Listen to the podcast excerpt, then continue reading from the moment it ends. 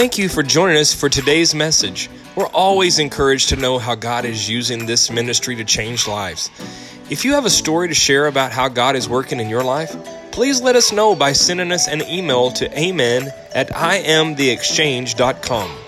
Also, if you would like to support this ministry financially, you can do so online at imtheexchange.com. Doing this will help us to bless others and bring messages to you each week.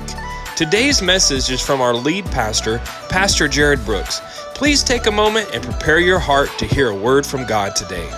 This morning, we're starting a new series that we're uh, excited about, glad that you're a part of, and it's called Greater. Everybody say Greater greater. So stand with me this morning. We're going to go ahead and get started.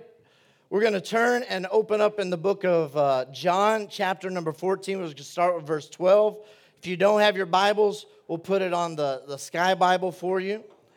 And it says this starting in verse number 12. It says, I tell you the truth that anyone who has faith in me, now listen, that word faith is a loaded word because we think we understand what faith is, but I don't know if we always understand what faith is. Faith is believing in something you don't know. You don't already know. Does that make sense? So it's believing in something you don't know because you don't know what you don't know. Right? And if you don't know it, then it takes faith to believe it. But if you already know it, then you don't need faith. Does that make sense? So he says this He says, I tell you the truth, anyone who has faith who believes what you don't know in me uh, and what I've been doing, you'll do what I've been doing. And he will do even greater. Everybody say greater. Greater, things than these because I am going to the Father. Let's pray. Father, we ask you right now, God, Lord, that you continue to to uh, direct our paths, that you'll lead us, God, that you'll guide our footsteps as, as children of God. Father, but I pray this morning for a fresh revelation, a divine appointment with the Holy Spirit, God, that, that a light bulb will go off in our heart and in our mind and in our spirit, and we'll understand what this word for today, this word for this season, greater, means in our life, how it is applicable in my life, and how it will begin to manifest in everything that I do. And so we thank you, Lord, for this word. In Jesus' name we pray. And everyone shouted, Amen. Amen. You may be seated this morning. Listen, turn to your neighbor and say, I'm believing God for greater. Come on, say it. I'm believing God for greater, greater love, greater peace, greater joy, greater things. Do you believe that? I'm believing that. And maybe you're not believing that. And I don't know why anyone in their right mind would not believe God for greater. Because I want greater. I don't care how good you got it. I want greater. I expect greater from God because I know I serve a great God. I think this is how we should start off every day, uh, looking at ourselves in the mirror. Okay, now I know some of you, you've got to do some stuff before you can really look at yourself because you wake up and you look in the mirror and you go, oof. Oh, I do that. I look at myself in the mirror and I'm like, oh, man, this is rough. And then I fix myself up and I look back in the mirror and I go, oh, didn't help at all. But uh, sometimes we just need to look at ourselves in the mirror and say, I am believing God for greater for me this morning. Greater today. I'm believing that. That's how we should send our kids to school in the morning. Amen that you should wake up with your kids in the morning and you tell them before they head off school. I don't know what today's going to be like. I don't know what this year's going to be like, but this is what I declare over you that I'm believing God for greater in your life in this season. The word for the exchange today and over the next few weeks, and we're going to unpack this, is greater. Greater. Everyone say greater. We're going to say that a lot today. Greater, greater, greater.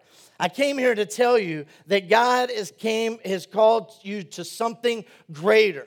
God is conspiring in heaven to give you something greater, to make life greater for you. And you have to understand that when we say conspiring in heaven, that means that God has a greater plan for you, and it's not just to sit back and just chill and relax, but God is expecting something greater in your life.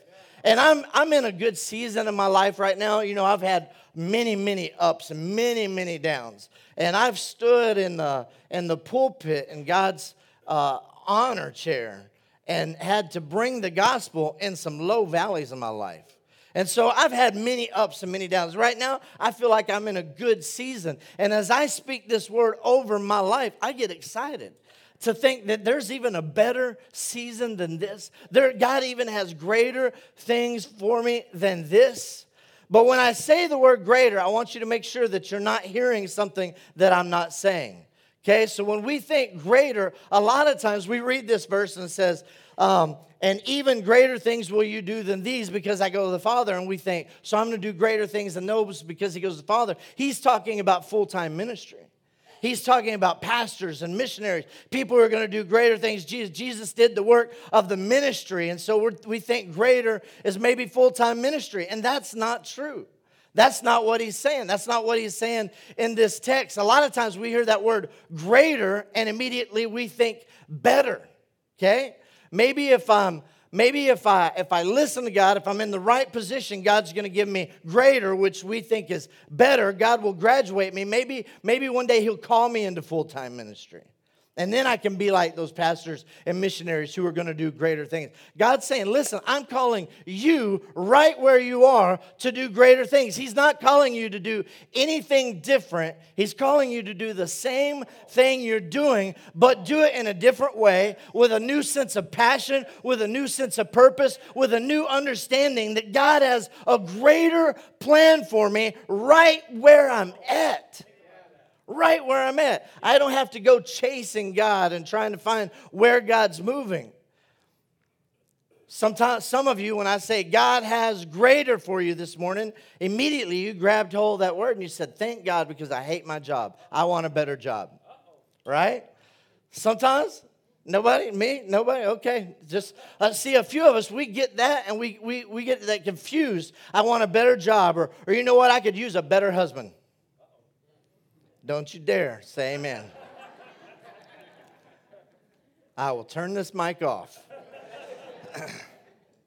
Listen, God may not be calling you to quit your current job for better, but He's calling you to show up at your current job with a greater sense of destiny, a greater sense of passion, a greater sense of purpose. God has you there for a reason. Do you believe that? I mean, you may not always like your job, but God has called you as a child of God to be where you're at for a very specific reason.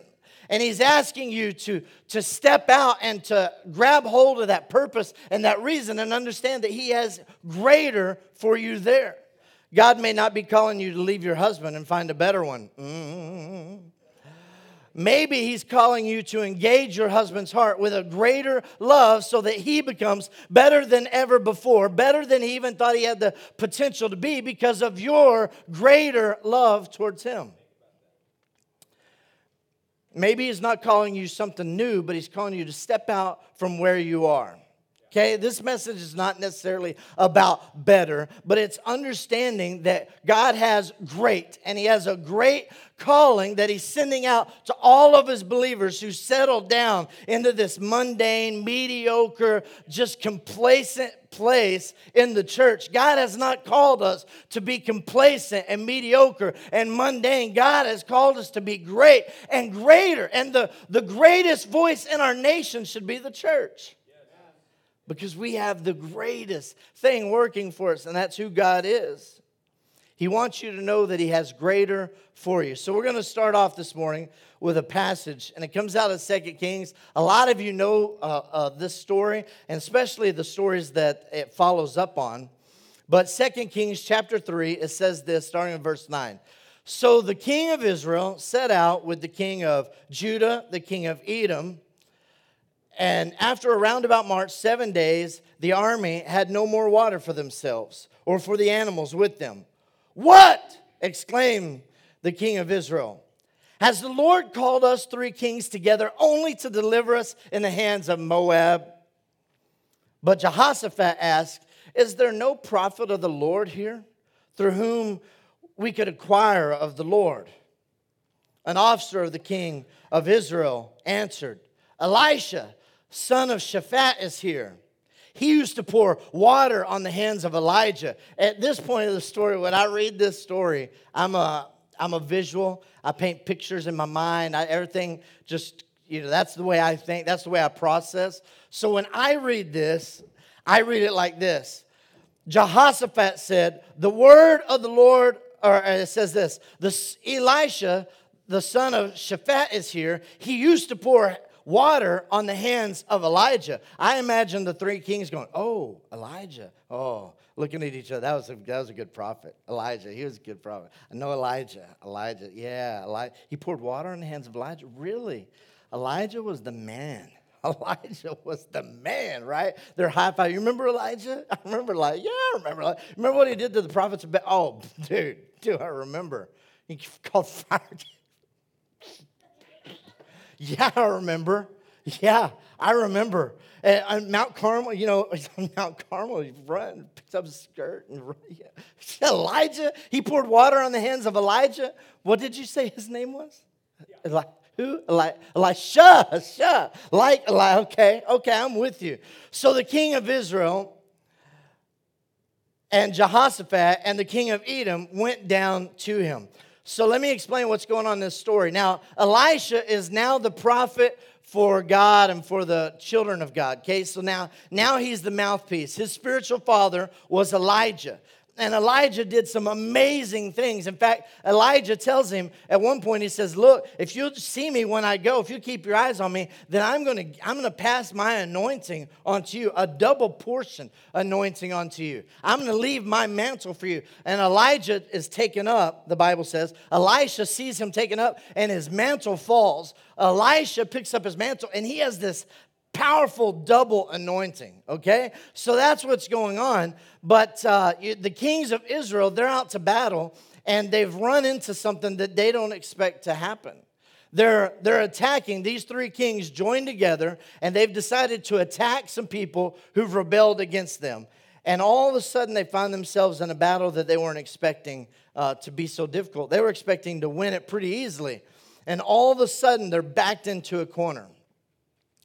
Have any of you ever been in this point where you felt like now that everything's working in your favor, that uh, everything's going to be good, everything's going to be smooth, something has happened in your life? And uh, I was talking to somebody the other day, and they had a word of God prophesied over them uh, a year or two ago that this new, I don't remember the exact word, but the new chapter or new season was coming.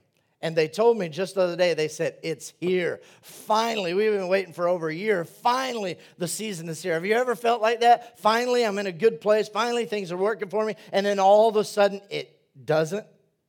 Like it stops. Like it's not quite as it. Maybe some of you came into 2018 in January and you're like, Thank God 2017 is over. This is a brand new year. I am so glad that that is in the past. This is my year. Y'all ever say that? I say that every year about the Dallas Cowboys. all the time. This is when everything changes. Uh, not, not all those words come to pass, but that's, that's the word that I speak. And, and maybe you felt like that, that this is my year. This is where everything changes. And then now you find yourself in August and you go, you know what? Everything's not where I thought it was going to be. This time, I thought that by this time, August 2018, I was I was going to have this or this, or God was going to be blessing me with this. And, and now that you're here, it's actually kind of gotten worse for you. That's kind of where these kings are. They're in a situation where in, they're in the desert on their way to attack the Moabites. And they run out of water while they're marching. They've been marching seven days. They just running around over and over and over and over. And the situation has gotten so bad that finally they decided to turn to God isn't there somebody who knows God? Or isn't there, I mean, can't God do something about this? Can't we just, and if we're honest today, man, we do the same thing. We get to a point where we say things like, well, all we can do now is pray. Have you ever said that? Man, that's a like a powerful telling statement right there. Well, we've done all we can done. Okay? It's just done. It's just done. Okay? Everything that we can do, it's just done. All we can do now is pray. All we can do now is pray. And we've completely given up. That's kind of where they're at. They turn to God and they say, you know what? All we can do now is pray. Isn't there a God? Isn't there like a prophet or somebody who can go to God? And God's like, finally, Finally, it's about time that you just give me an opportunity. Put me in the game, coach. Put me in. I'm ready to play. I'm ready to make something happen. The kings are in a terrible circumstance, and the last thing they do is they turn to God. And you got to understand that uh, the kings of Israel had gotten so far away from God, okay? They weren't like in this right relationship and this good uh, spiritual place with God. They were falling away from God. They didn't, they weren't with God. They weren't serving God. And that's why there's a point that they don't even know who Elisha is, okay? Elisha has got double Elijah and they have to bring up Elijah's name to figure out so, isn't there somebody who can? Yeah, you remember Elijah? Well, he had a spiritual son named Elisha, and, and, and God speaks through him. So they're at, the, they're at the bottom of the pit here, and so they call upon Elisha. And the kings call, they go to him, everything's falling apart, and they go and they say, Elisha, we need you. We need a miracle, okay? Can you do a rain dance? Can you do something?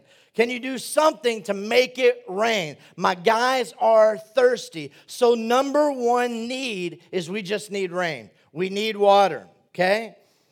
Listen, if you have a great need in your life, you need to understand that sometimes it's being in a place of desperation that brings your attention to the fact that you really need God. That's why some people, at the very worst season of their life, they turn to God. Is because at that point they, they have this realization that, you know what, I can't do this on my own. Because we operate so often on our own and in our own strength and our own power, we forget how involved God is in our life until we get to the end of our own strength and our own power. And then we see, you know what, we really need God sometimes the greatest uh, shortages and loneliness and depression and those greatest uh, down seasons in our life bring us to the greatest dependency upon God. So we pick up this story. So now you've got the new prophet Elisha. He gets his first chance to prophesy to the kings of Israel. So they don't know him. You got these three kings that are there. And so this is Elisha's big moment. This is his debut.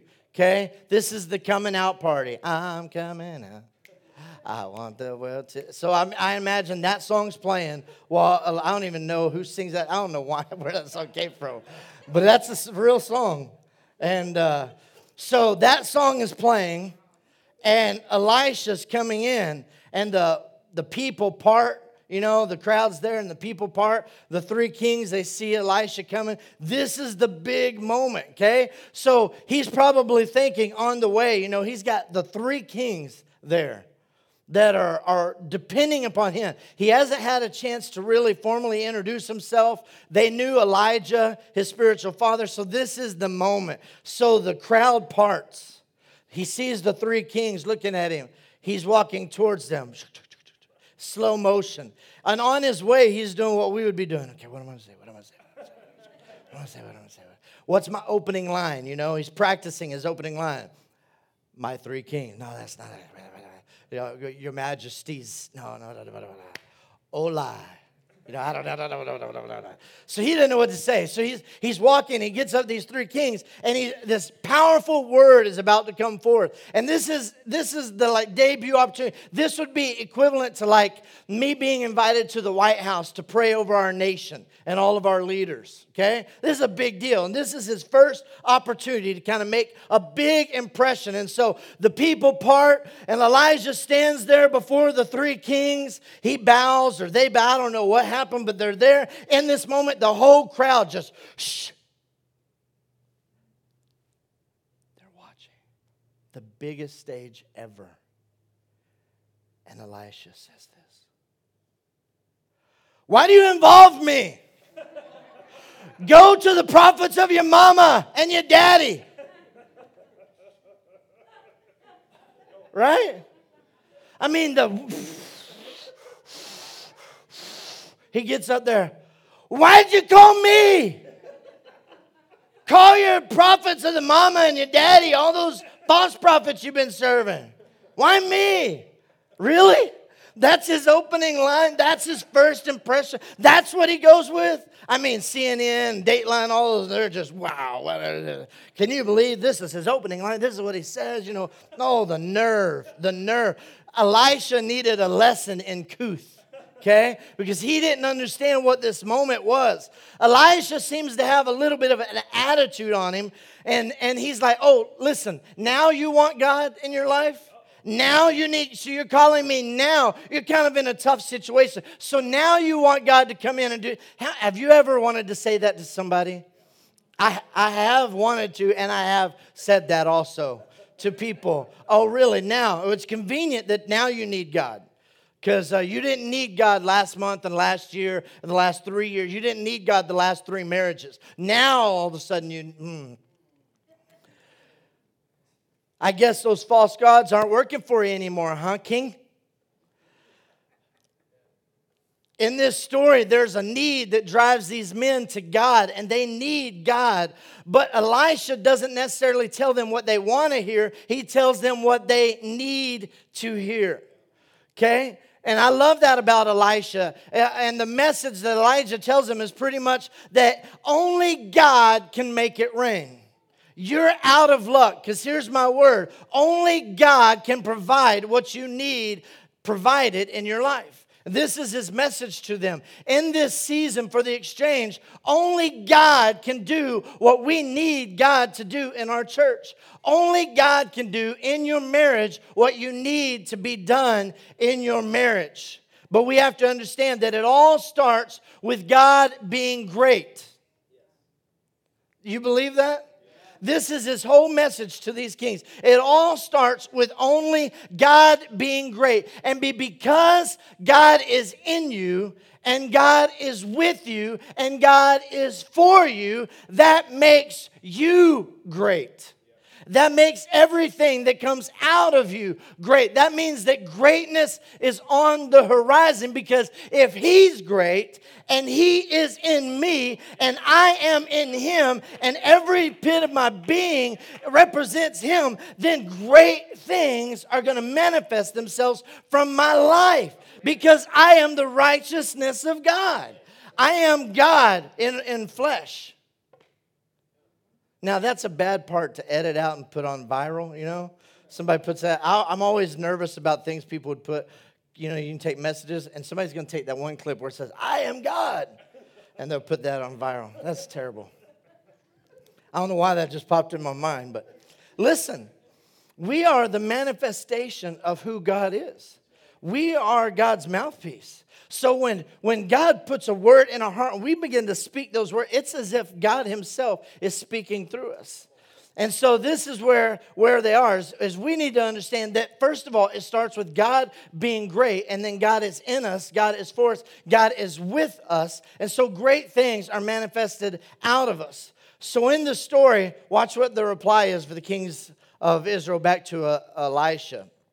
Now you got to remember, the kings, they're looking for a quick solution. They're looking for God to just come, drop the rain. I mean, they're, they need a quick fix. Uh, they're ready. This trouble has driven them uh, crazy. And so now they need God to come in and do something. And they're at the lowest part of their life. And so maybe this is the best place to be. So it's all about to start. And here's what they, here's their reply when, when Elisha says, Why didn't you go and call the prophets of your mom and your daddy? They said, No, the king of Israel Israel's answered, because it was the Lord who called us three kings to deliver us in the hands of Moab. That got whiny. Okay? No, we're not going to call on those prophets of Baal. We're not going to call on all those other false prophets that have come in and out and in and out and in and out of our nation's history. It was God who called us, and, this is why He did it. He did it to deliver us in the hands of Moab. He set us up. It's all God's fault. And it's funny how God gets very little credit when things are going good, but He gets bulk of the blame when things are going bad. Right? We do that all the time. So now Elisha, as you might predict, he doesn't let this comment just slip by. So he he doesn't console the poor king and start to wallow in pity with him and go, I know, I know, because we as Christians sometimes we do that. We wallow and we just feel sad and sorry. Listen, he says this: as surely as the Lord Almighty lives, whom I serve, okay, and it's implied here, whom I serve, which you do not, okay if I didn't have respect for the presence of Jehoshaphat, king of Judah, I would not even look at you or even notice you. Okay? You, you're, what he's saying is, you're lucky I'm even here. Okay? Because this God that I serve, that I serve, you're, you're lucky that I'm here because I'm only here because I respect this guy. I respect this king, and since I respect this king, I'm here. Otherwise, I wouldn't even look at you. I wouldn't even notice. I wouldn't even take your emails. I wouldn't respond to your letters, your phone calls. You would be nothing to me. Right after that, he says something that'll just blow your mind. And he says this But now, bring me the harpist. okay, see, if you break this up and you read it like that, none of it makes sense. Okay? This is his debut. He gets to like make an incredible first impression. Elijah did so many great things. And the first word out of his mouth is, uh, Why are you getting me involved? I don't want to do this. I don't want to be here. I don't want to have anything to do with this. And then he goes on and he says, But you know what? The only reason I'm here is because I respect this guy. And I respect, bring me a harpist. huh? And the other two kings are like, you know? really? This, this is where we're at? Did you hear what he just said? Bring me a harpist. Bring me a harpist, okay? The nation is about to die. They are dying of thirst in the desert. There is no water, okay? Men are laying out heat, exhausted. You think it's hot in Houston? You have not seen heat. These guys are burning in the desert. No water, no AC, okay? They don't go into their house that's set at 65 degrees or whatever. Okay, it's just hot, no relief, and they're setting out there in the in the burning heat, no water, and only God can do something about it. And Elisha says, Fine, I'll help. Bring me a harpist. Blows your mind. It doesn't fit, kind of strange. I mean, if he needed music, he could have asked for like a bring me a harmonica. You know, that's smaller, fits in a pocket. You know, oh, you need a harmonica. You know, no problem. But a harpist? Have you ever seen somebody walk in with a harp? Okay, it's not like the easiest thing. It's not, you know, not a guitar strap you walk in with your gear. Like they walk in with a harp, they're like dragging it on the wagon. Okay? So the harpist, that, that doesn't make a lot of sense. He says, Bring me a harpist. And now this seems funny in this story, but honestly, this was really common, okay? This happened all the time. You, you saw it with, with King Saul and David. Um, a lot of times, uh, the prophets, especially, they would uh, travel and they would have an accompaniment with musicians as they speak. And so you would see prophets often have musicians that would help facilitate the sensitivity to the presence of God. It didn't increase the presence of God, it just increased the sensitivity to the presence of God, okay? So the harpist had nothing to do with the presence of God, it was just for Elisha okay? It was for Elisha to get in the moment, you know, to get in the mood. Y'all know what I'm talking about is you do it in your own car, right? You're going through a tough season. Have you ever been just having a tough day, a bad day, and nothing's going right, and you don't listen to KSBJ, you don't like the music, whatever, but all of a sudden you turn it on KSBJ for a minute and your mood changes? You put it on something good, you change the CD or whatever, and all of a sudden it just changes. Ever, you feel different? Mm. Okay, it wasn't the presence of God, it was the sensitivity to the presence of God. So they bring a harpist in, and he starts to play, and I don't know how hard it was to get him there, but they bring him in, he starts to play. Now there's something I want you to this. The prophet Elisha, right now in the story, he, he doesn't feel like doing what he's doing, but he's doing it anyway. Okay? So Elisha didn't want to be there. He asked him, why, why are you getting me involved? Why don't you just do what you've been doing? Call upon all these other gods, the gods of your, your mom and your dad. Why are you getting me involved? But he doesn't want to be there, but he's there anyway. Sometimes God calls us to do things that we don't want to do, but we need to just do it anyway because it's very important that we stay obedient. Do what God's called us to do. Okay? So Elijah's in this place. He doesn't want to be there, but he's there and he stays and he's doing it anyway. And I, I want you to know that sometimes we've just got to focus on God, dig our heels into the ground, and we just got to do it. And here's what the Bible says in verse 15 While the harpist was playing, the hand of the Lord came on Elisha. Oh, here it is. This is when the presence of God starts flowing okay? Elisha now he's he's been kind of been out of shape. So when the crowd's parting and and he sees the three kings and he's walking to them in my mind what he would be thinking is getting ready for this big speech. He's thinking of trying not to punch them okay? He's mad. He's he's pretty fed up with them because now they all of a sudden need God. They're stuck between a rock and a hard place, and now they need God. So he comes in and he speaks to him and he says, Bring me a harpist. They bring a harpist, and all of a sudden, the mood, the atmosphere changes. For who? For Elisha. Okay? The atmosphere changed for Elisha. He got to a point where the Bible says that the Holy Spirit started flowing. Okay? The hand of God came upon Elijah, Elisha. And Elisha, the prophet, starts getting in the presence of God and the words start flowing. And now the kings are watching. I mean, I can imagine when people get in the presence of God, it usually has a physical manifestation right?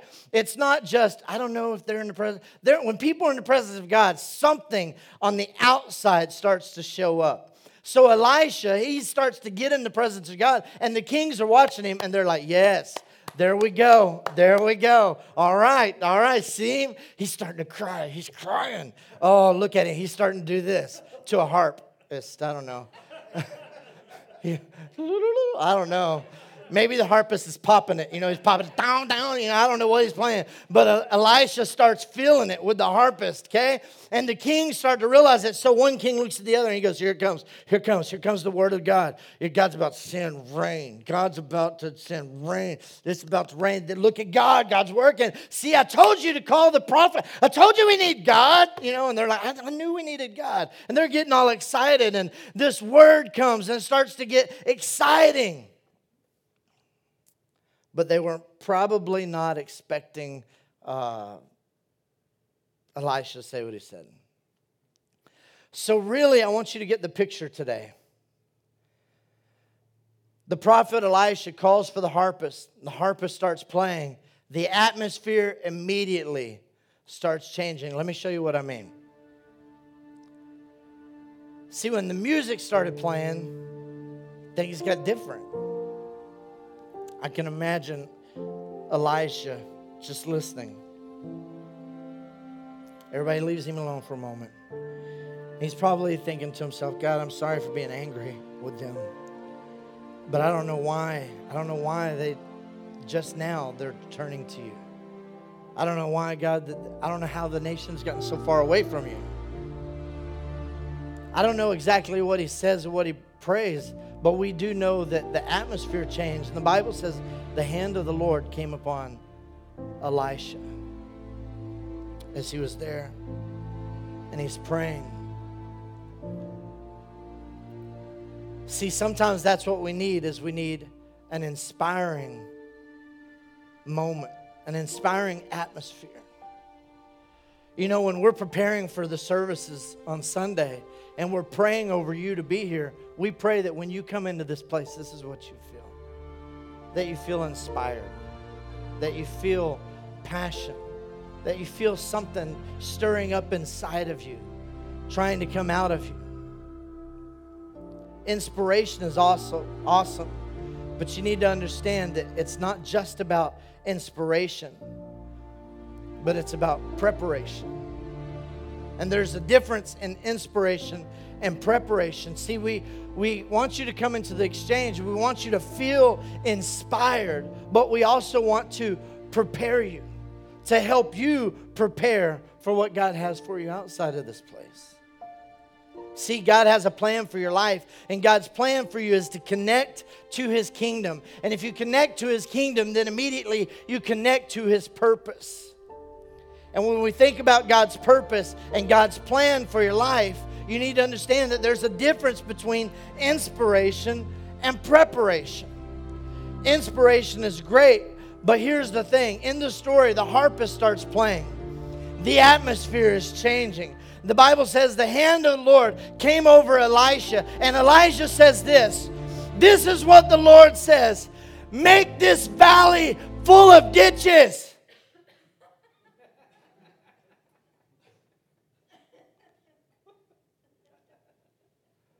That kind of ruined the moment, right?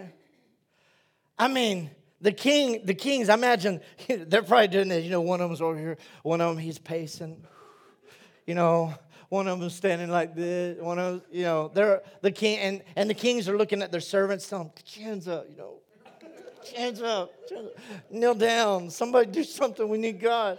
And they're all doing whatever they could do. You know, some of them kneeling, some of them standing, they don't know, they're like, you know, they're just, they're worshiping and, and, and, you know, they're praying. And all of a sudden, Elisha stands up. This is what the Lord, the word of the Lord says. And the king's like, Yes, yes. And he says, Make this valley full of ditches.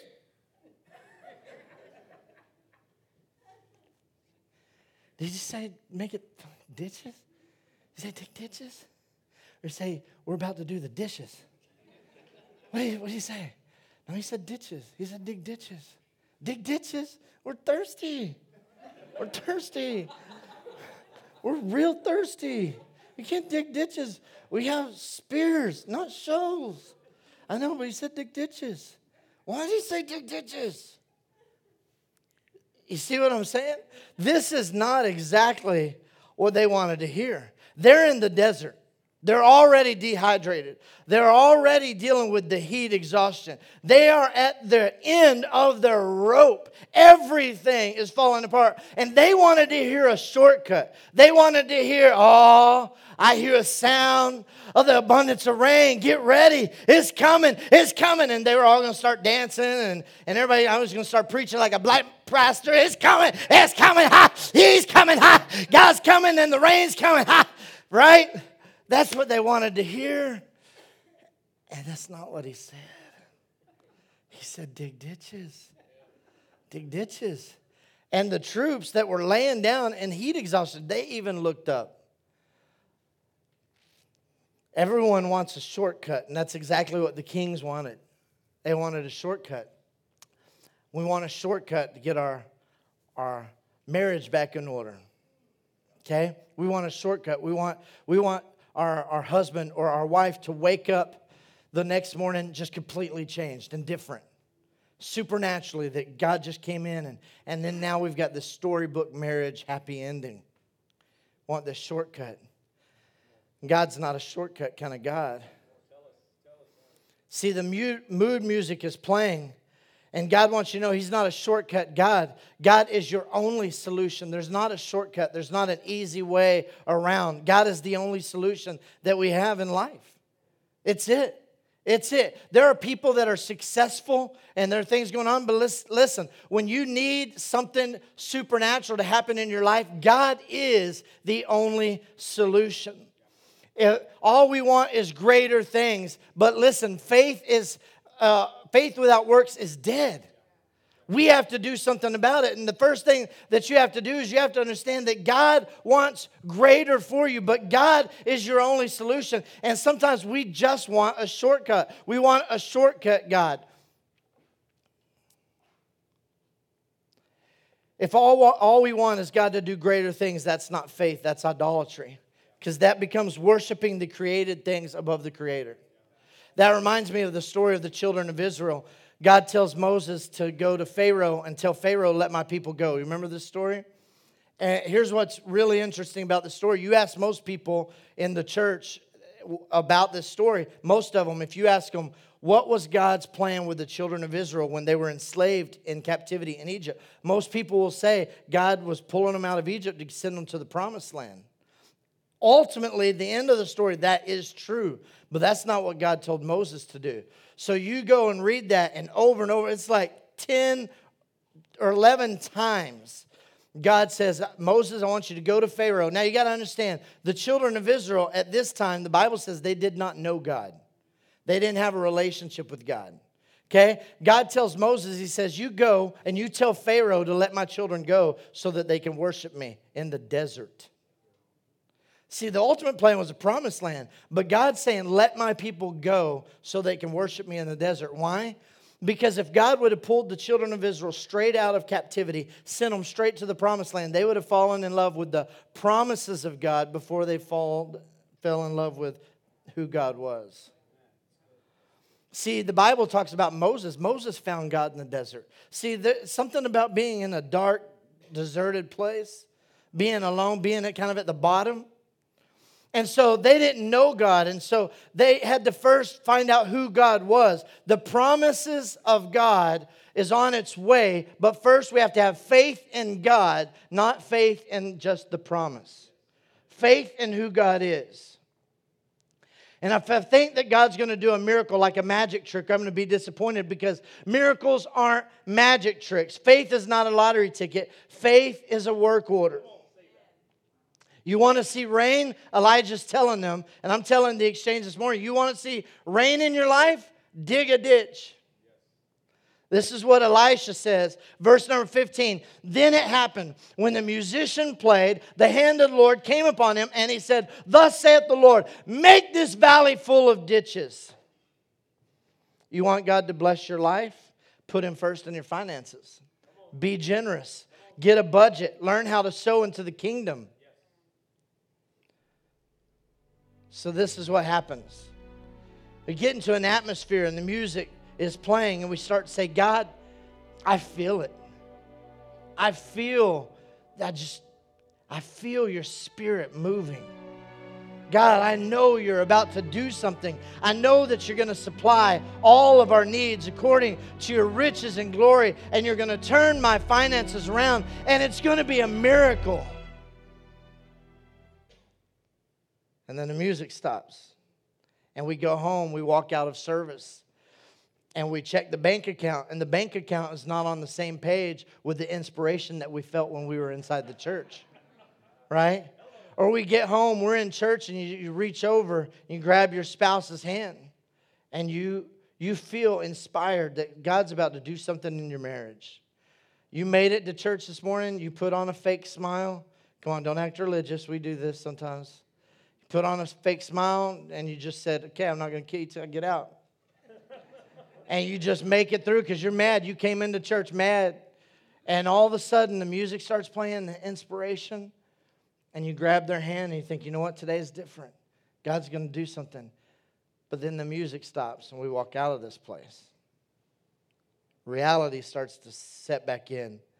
When the harpist starts playing, the inspiration is there, but when the inspiration is, or when the harpist stops, the inspiration isn't quite flowing. That's where faith begins. Not to just ask God for rain, but be willing to dig a ditch in preparation before you ever see a cloud in the sky. See, you need rain, so you want me to dig a ditch. You want rain, you want me to dig a ditch. I'm broke, I have no money, and you're asking me to give to sow, to put my doesn't make any sense. That doesn't make sense. But God is trying to help you prepare for the miracle that is promised and it's on its way. Wouldn't it be awesome if the band, if our band just followed us around everywhere we went?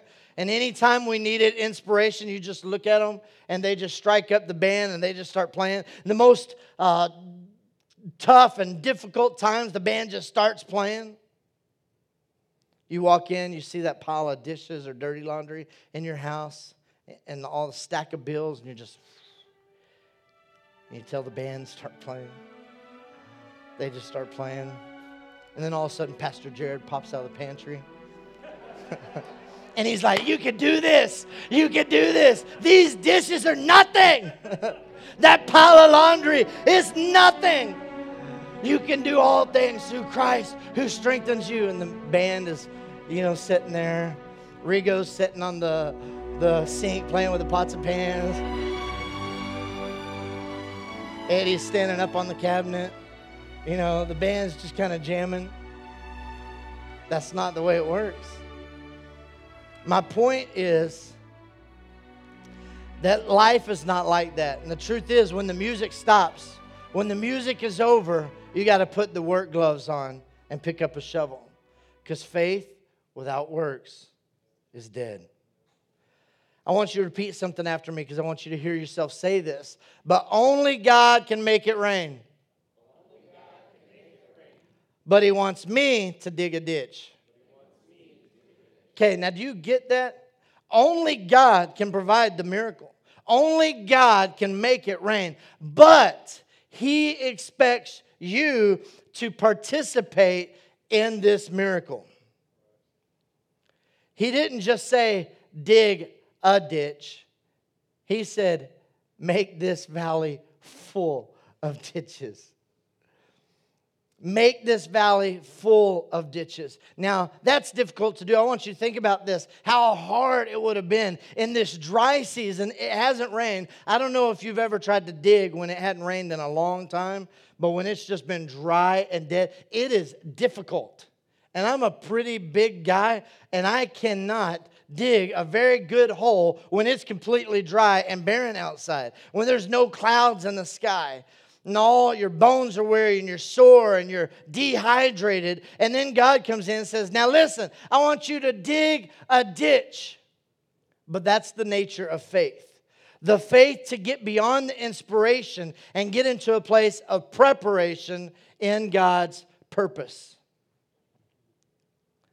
See, many people never see God do greater things because they assume that it's because God didn't move in their life. But I've learned it's not always about God moving, it's about you moving. Sometimes God doesn't move until you move. Sometimes we don't see the greater things because God's got the miracle waiting for us, but He said, first, dig a ditch. And we're like, well, that doesn't make any sense. I need rain. I don't need a ditch. I need rain. And God's saying, but I'm saying just dig a ditch. I don't need a ditch, I need rain. And so we're not preparing for what God has in store for us. But if you read your Bible, you see God constantly having people participate in their own miracles, okay? Jesus looks at the guy with the withered hand, he says, Stretch out your hand. And the guy's like, You want me to stretch out my hand? Okay, I have a withered hand, and you want me to. Sh-? Sometimes God just wants you to participate in the miracle. He's going to ask you to do something, not because he can't do it himself, but he's ex- expecting you to be a part of this. I had a guy in, in our Bible school, we ran a program called Master's Commission our very first year. We started this program, we kept the tuition as low as we could. It was $3,400, which is you know, seems expensive if you're a college kid, but that is your room and board and everything for a year, for from September to May. That's pretty cheap. So we got this program coming. I got this one guy.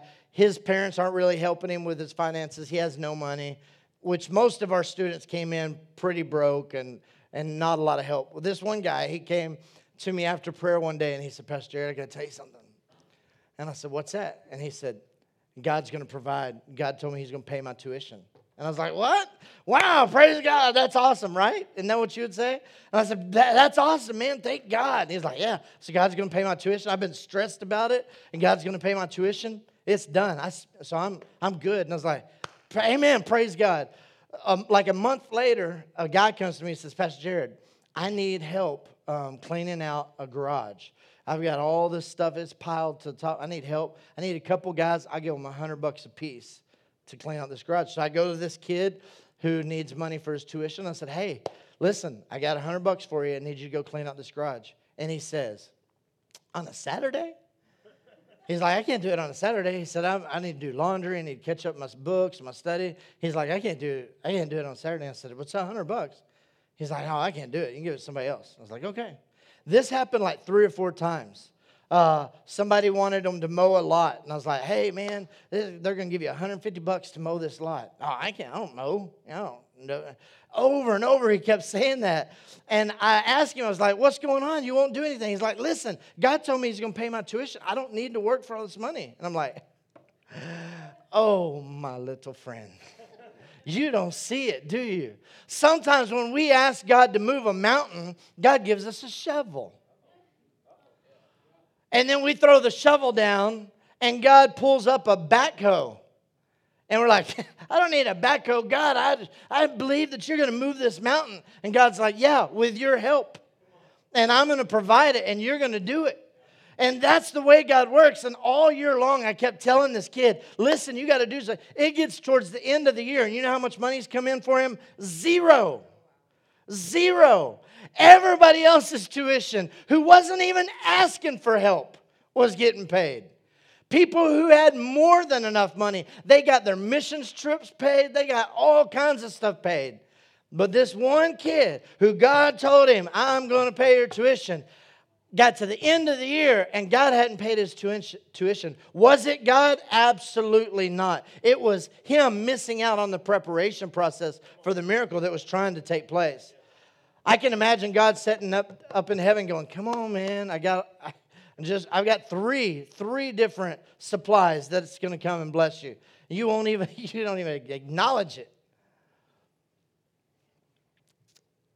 we laugh at this because it's pretty obvious what God's trying to do. It's hard for us to sow financially into the kingdom when we need financial breakthrough. That doesn't make sense. All these things start to get in our head. This student had to learn the difference between inspiration preparation. There's a moment of inspiration when he was in prayer and God said, I'm going to I'm going to provide. And you go, Yes, I'm inspired. God is going to provide. But he forgot about the preparation process. God was saying, Now dig some ditches dig some ditches. There's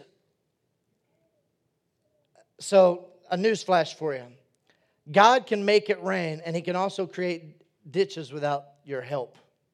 But he wants you to be a part of the process. That's exactly where he was with this guy in our, our Bible school. In this pattern of God, there's a key for each of us in this season. There's an element of faith in believing God to do what only God can do that God is the only solution to our problem. But there's an element of preparation that consists of you doing your part. See, there's a difference between our faith and the world's view of how this works. The difference between our faith and the way the world works is that the world prepares for something that they can achieve.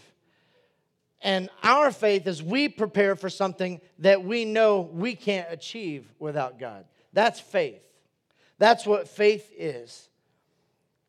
So if you're in a valley and you need God to send rain, you have to understand that God's asking you to dig ditches. You want to raise your kids, you want your kids to grow up and be in love with Jesus and be in love with God, then take them to church. That's called digging a ditch. Be faithful to church. Every weekend when we miss church, what we're doing, we're teaching our kids what, the, what our values really are. We're not digging ditches. Does church make you saved? Absolutely not. You're just digging ditches. You're sowing into your children, into your children's children. You're sowing into their futures.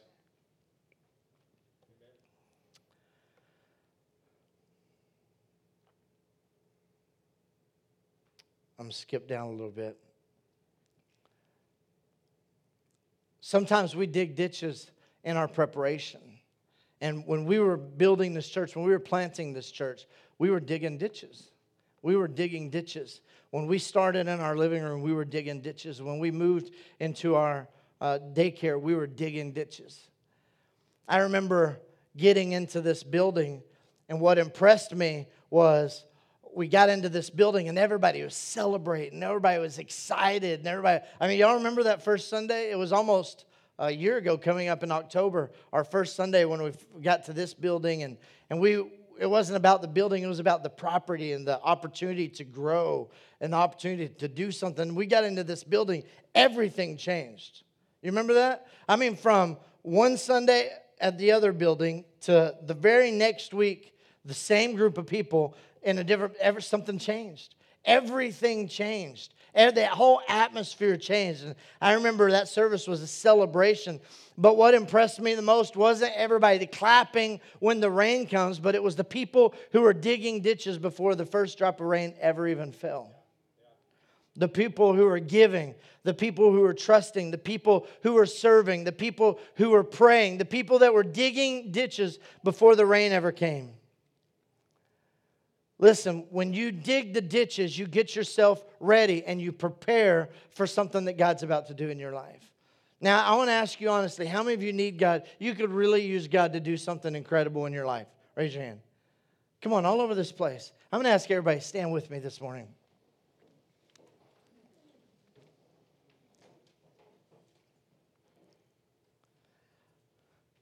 I'm going to ask you to do something different with me. Come to the front, everybody. We're not going to pass around a snake or anything like that. Nothing like that. Nothing like that. I just want you to see how hot it is up here versus. I want to read this passage to you, and I'm, I'm going to close with this thought in just a moment. So, this is verse number 17, and we'll still follow along. But Elisha gives the second part of this prophecy, and this is the part that the kings actually wanted to hear. He says this For this is what the Lord says you will see neither wind nor rain, yet this valley is going to be filled with water. Listen, he's saying you're not going to see it coming. You're going to prepare for something that you don't see coming, but this valley is going to be filled with water. And your cattle and other animals will drink. And this is an easy thing in the eyes of the Lord. Listen, this is an easy thing in the eyes of the Lord. And he will also deliver Moab into your hands. And you will overthrow every fortified city and every town. And you will cut down every good tree. You will stop up all the springs. You will ruin every good field with stones. And the next morning, about the time of the offering of the sacrifices, there it was, flowing from every direction of Edom. And the land was filled with water. The land was filled with water. Listen, I don't know what rain you need this morning. I don't know what's lacking in your life or where you are, but I do know this that God has asked you to start digging ditches. There's a supernatural miracle that's headed your way, but it takes preparation on your part, on my part. See, we serve a, a, a Hooperman kind of God. Y'all remember this service that the sermon that I they're passing out. They they jumped ahead of me, but that's okay. There's a service that I preached in I think it was January of this year. Talked about that Hooper man. I remember had Mike, Big Mike Guerrero, up here on stage helping me out. And we were talking about the fact that God wants to do exceedingly abundantly above and he uses the word hooper. He wants to do hooper abundantly hooper. So it's exceedingly abundantly exceedingly. Okay? That's the kind of God we serve. So God wants to do more than what you could even ask, hope, or think. See, they were they were thirsty. They were just thirsty. This is what they're praying for. We're thirsty. We need water. We're so thirsty. We need water. Isn't there a God? Can't God do something? If they would have woke up the next morning and there would have been water bottles at the foot of all their tents, they would have been satisfied. That's what they needed was water. But God had something greater, exceedingly abundantly and above what they were asking. So look again at what he says. This valley will be filled with water, and you and your cattle and your other animals will drink. This is an easy thing for the Lord. No big deal. God can provide this like no big deal. And then he says, He will also, even though you didn't ask for it, you just wanted water, He will also deliver Moab into your hands. Woo! He will also help you overthrow every fortified city. Wow, they're getting excited. He will also help you cut down every good tree. Also, you will stop up, stop up all the springs. Also, you will ruin every good field with stones. You just wanted a drink of water. God's going to give you Moab. God's going to give you every fortified city. God's going to help you cut down all those trees. God's going to help you stop all the springs. God's going to help you just ruin the fields because God is an abundant God over and above. When I asked you to dig ditches, it wasn't because I needed you to. I was wanting you to prepare because I was about to give you way more than rain. I just wanted you to step out in faith. God was saying it's not about you actually digging ditches, but when you stepped out to dig a ditch, you showed me that you activated your faith. You started believing in what you didn't know. And when you activated that faith, man, my generosity just opened up. My generosity just opened up. This is what he's saying. Isn't that exciting? You see, there's a difference in these miracles. We get excited and we want all these miracles to happen. And it's easy when we're in church to be inspired. Some of you are thinking about things that you need God to do in your life right now, and you're inspired. But what happens when the music stops? What are we going to do when the music stops? When we leave here and the service is over?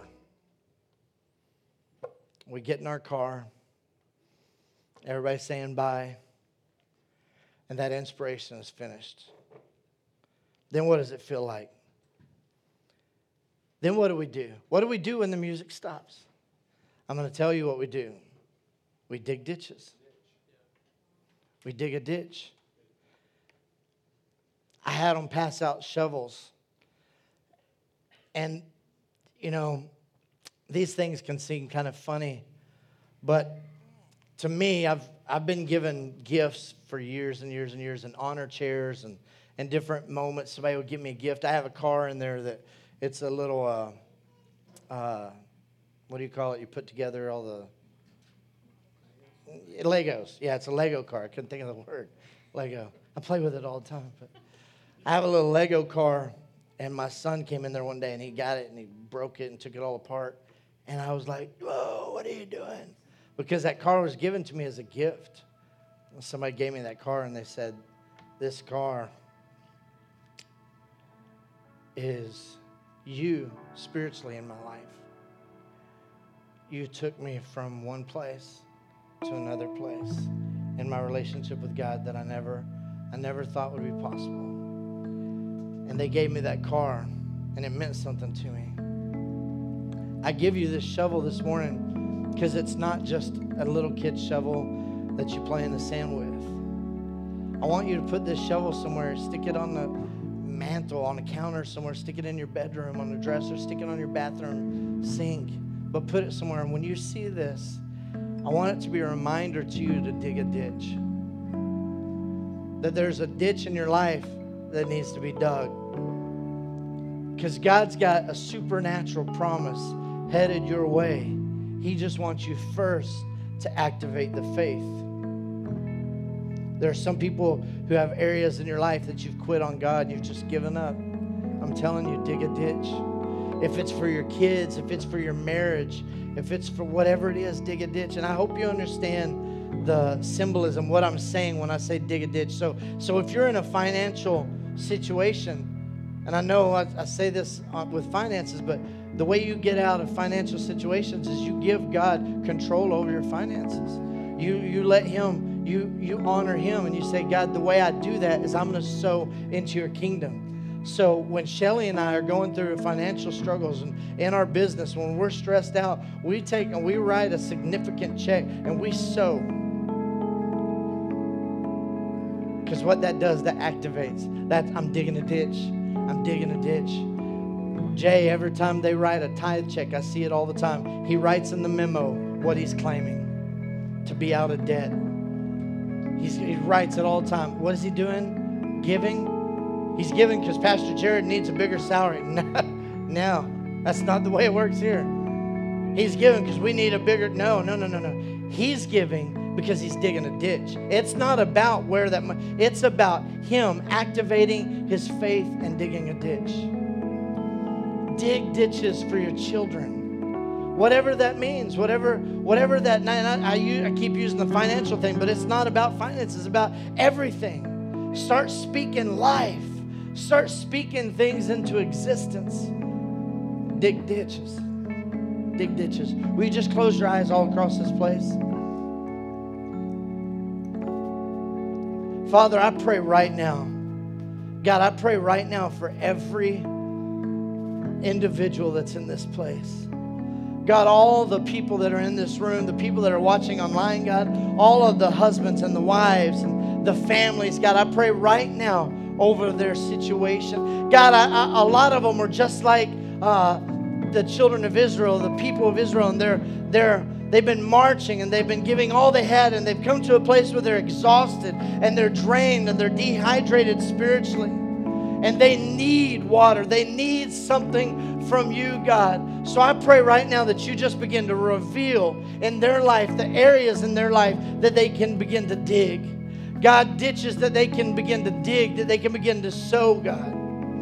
Father, I pray right now, Lord, right now, God, that we'll activate that faith in our preparation for the miracle that's about to take place in this for the miracle that's about to take place in our marriage.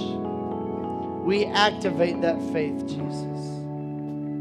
We call it into existence, God. We call it into existence that those needs that we have will begin to manifest God, some of them I believe are going to begin to manifest today, some of them tomorrow, some of them in the next few weeks and the next few months. God, but you're about to manifest these miracles in our life. And we thank you for that. We thank you for that. In Jesus' name I pray. And everybody said a big amen. Amen. Come on, we give God a hand clap of praise.